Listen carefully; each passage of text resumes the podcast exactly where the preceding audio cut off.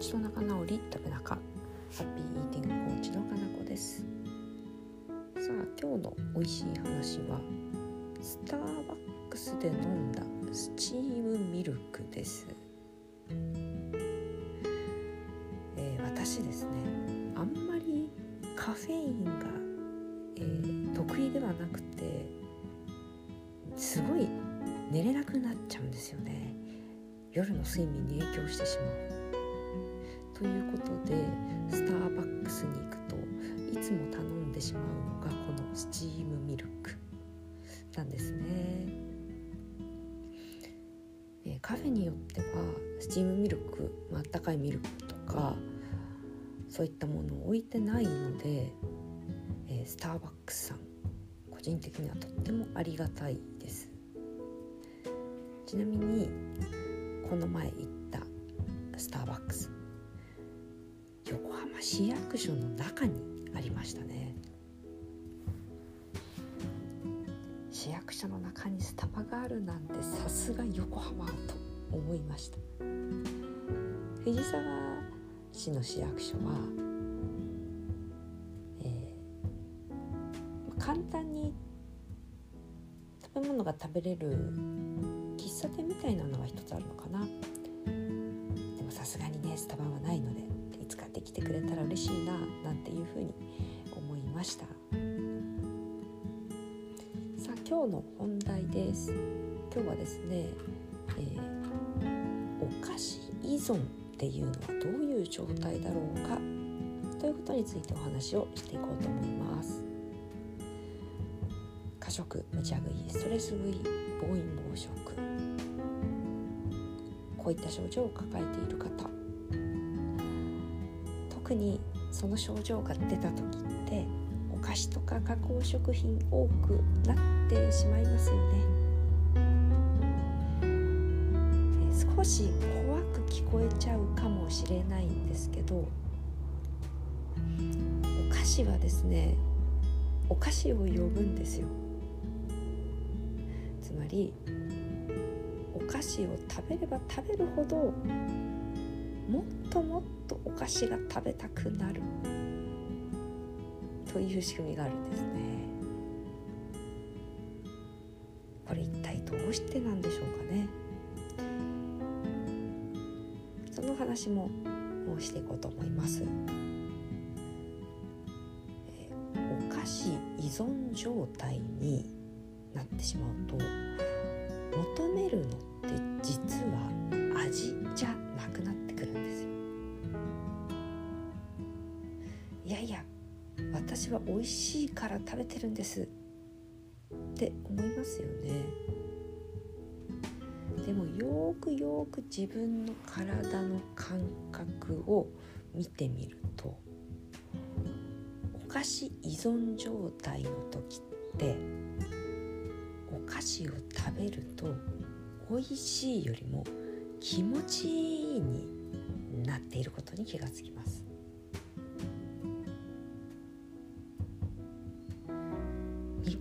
一番最初じゃなくてもっと体で感じる気持ちよさなんですよね。この気持ちよさをもっともっとって求めるようになっていってしまう。その気持ちよさを求めるようになると味って大雑把にしか捉えることができなくなってきますね。だからめっちゃ甘いものが欲しいとかめっちゃ塩辛いしょっぱいものが欲しいとかめっちゃ濃厚なものが欲しいとかになってくるんです。なぜかというと味よりも気持ちよさだからです。甘い甘すぎるって味としてはそんなに良くないはずなんです。気持ちいいってなってきちゃうんですよね。味が濃ければ濃いほど気持ちいいが大きくなりま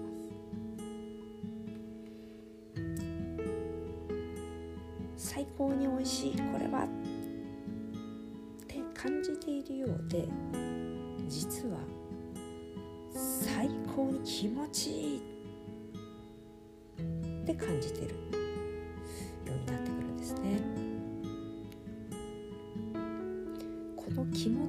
さを覚え込んでしまうとなかなか抜け出すのが難しくなりますこの状態にまだハマってない人でも今のお話聞いてるとああなんかそうなるかもなーっていうの分かりませんかねそう気持ちよさって一度体感してしまうと抜け出しづらいんですよ。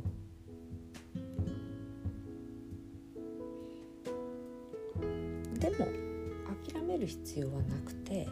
ここで出てくるのが野菜果物ナッツ類ですね。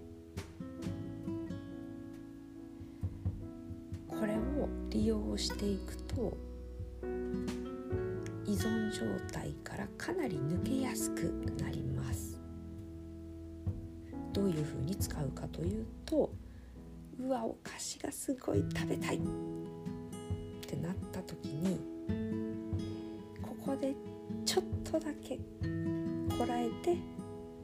野菜果物ナッツのどれかをお腹いっぱい食べる。これを淡々と繰り返していく。そうなるとある時依存状態からふっと抜け出すことができます。依存状態から抜け出すとそこまで過剰にお菓子を欲しなくなるんですね。そこで初めてあ私ってこれ依存状態だったんだなって気づくことがで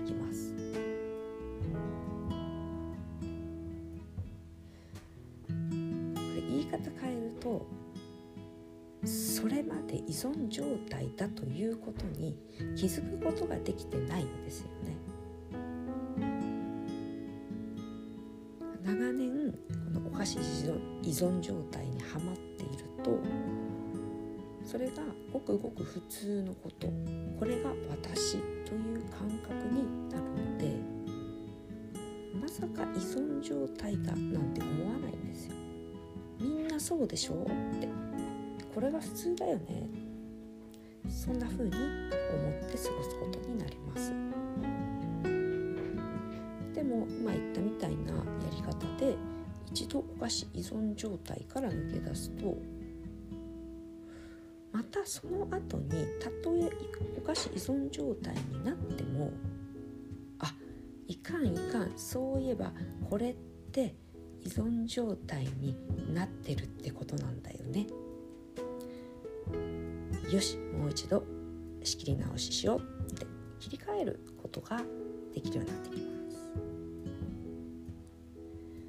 元に戻るのがかなり簡単になってくるんですよね。冷静に自分のことを見つめられるようになります。ということで今日のお話は以上になります。本日もお聞きいただきありがとうございました。それではまたお会いしましょう。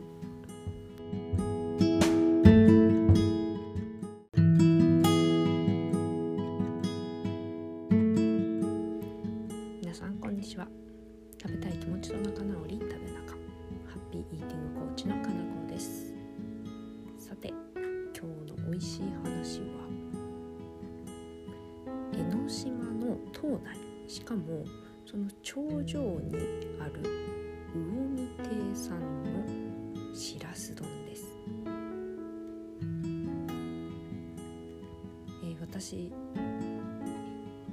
お友達がこちらへ遊びに来た時は大抵このお店を案内します。というのも、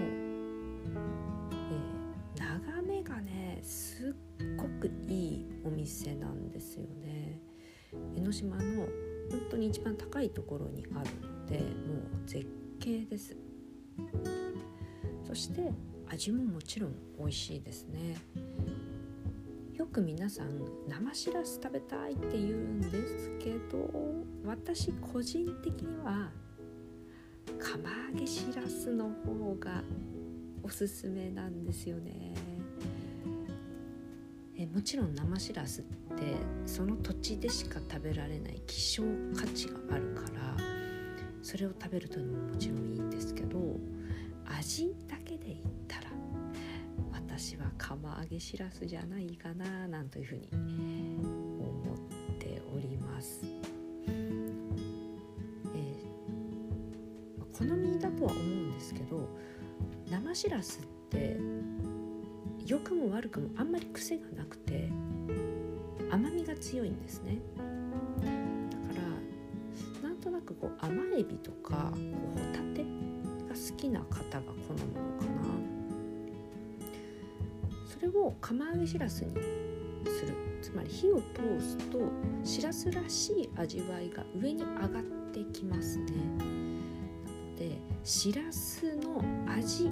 を感じたいという方は釜揚げしらす丼を注文した方がいいんじゃないかなと思ってます。湘南しらすっていや本当に美味しいんですよ。南に住んでいる人たちで湘南しらすを日常的に食べている人はほぼいないと思います。というのも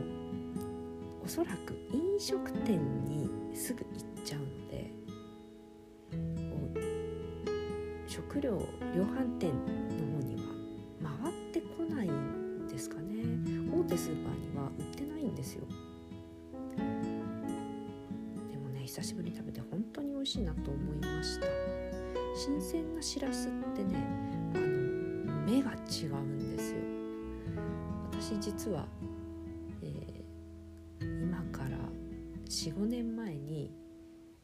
しらす丼を出すお店で働いていたもので湘南しらす丼ですね。かなりあの目が肥えてるんですよ。新鮮なしらすって黒目が濃くてはっきりしてるんですね。あの本当イケメンっていう感じなんですよ。だから皆さんもスーパーでしらすを買う時鮮度の違いを見分けるには目を見てください。白くて濁っているものより黒目がはっきりしている方がおすすめです。今日の本題です。今日はながら食べについてお話をしていこうと思います。ながら食べついついやっちゃいますよね。ながら食べはよくダメだというふうに言われるんですけど私は完全否定派じゃないんですよ。ながら食べって幸せですもんね。好きな動画を見ながら大好きなものを食べる。この上ない幸せだと思うんですよ。なので自分へのご褒美とかリラックスタイムっていうふうに割り切ってあえてながら食べをする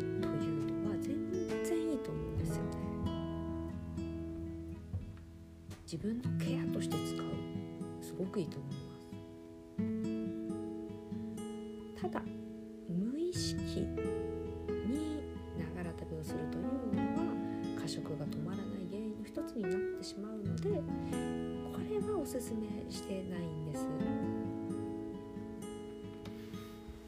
しながら食べると脳が食べたと認識しづらくなっちゃうんですよね。胃の中はすでにたくさんの食べ物が入っているのに脳はいやいやまだちょっとしか食べてないですけどって判断しちゃうんです。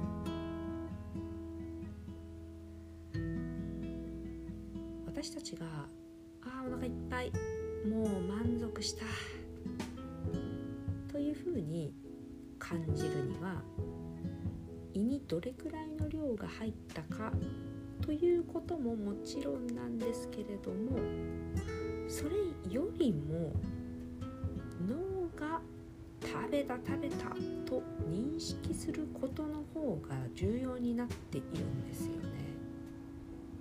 これは意外かもしれないですいやいやお腹がパンパン物理的にパンパンになる方が優先されるでしょと思いがちですよね。でも実はそれは違うんですね。ということは脳が速やかに「あー食べた食べた」と認識してくれれば胃がパンパン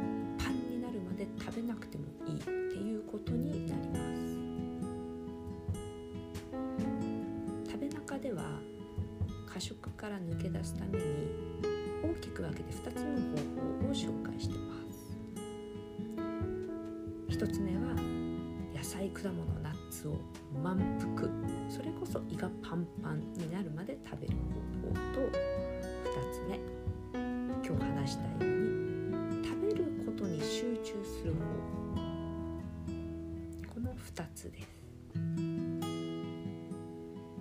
ぜ違った方法を紹介しているかというと人によって合う方法が違うから。あともう一つが過食がどれくらいのレベルなのかでも合う方法が変わってくるから。おそらく2つ目の食べることに集中する方というこちらの方が難しいと思います。なのでまずは野菜果物ナッツをお腹いっぱい食べる。これを繰り返していってそれに慣れてきたら美味しく楽しく食べるというハッピーイーティングを試す。方がスムーズにいくかなと思います。ながら食べをしないで食べるって想像以上に難易度高いんですよね。一人で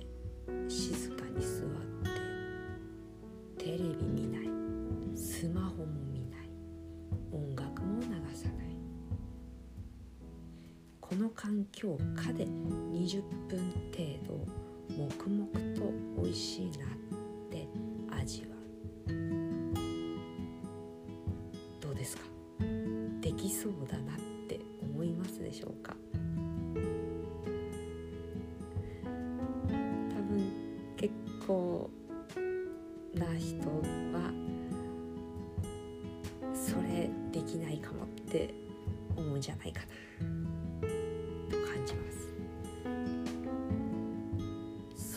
ですよ。確かに一人でテレビスマホ音楽なし20分程度味わうこれ難しい。つまり極端だなって思いますよね。なぜ私があえてこのちょっと極端だなって思う環境を説明しているかというと抱えている人っていうのは食べることに集中する力が弱いんですね。だからそれくらい極端な環境を作らないと脳が食べたと認識できなくなってい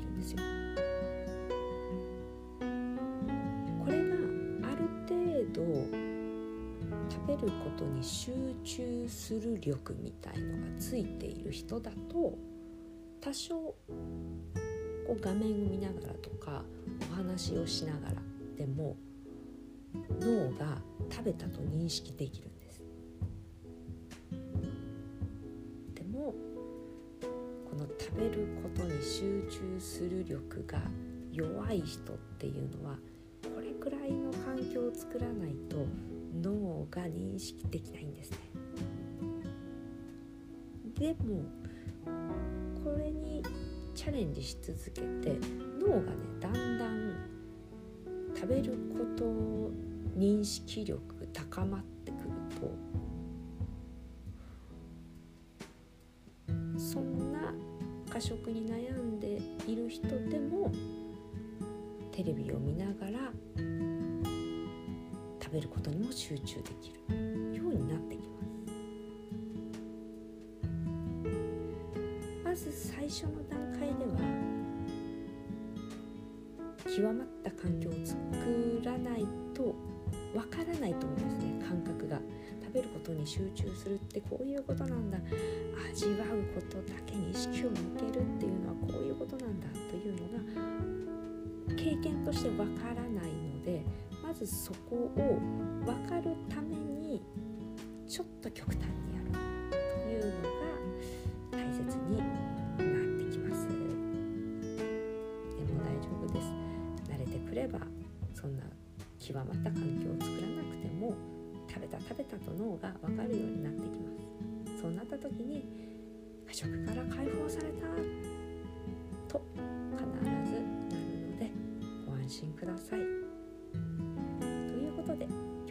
聴きいただきありがとうございました。またお会いしましょう。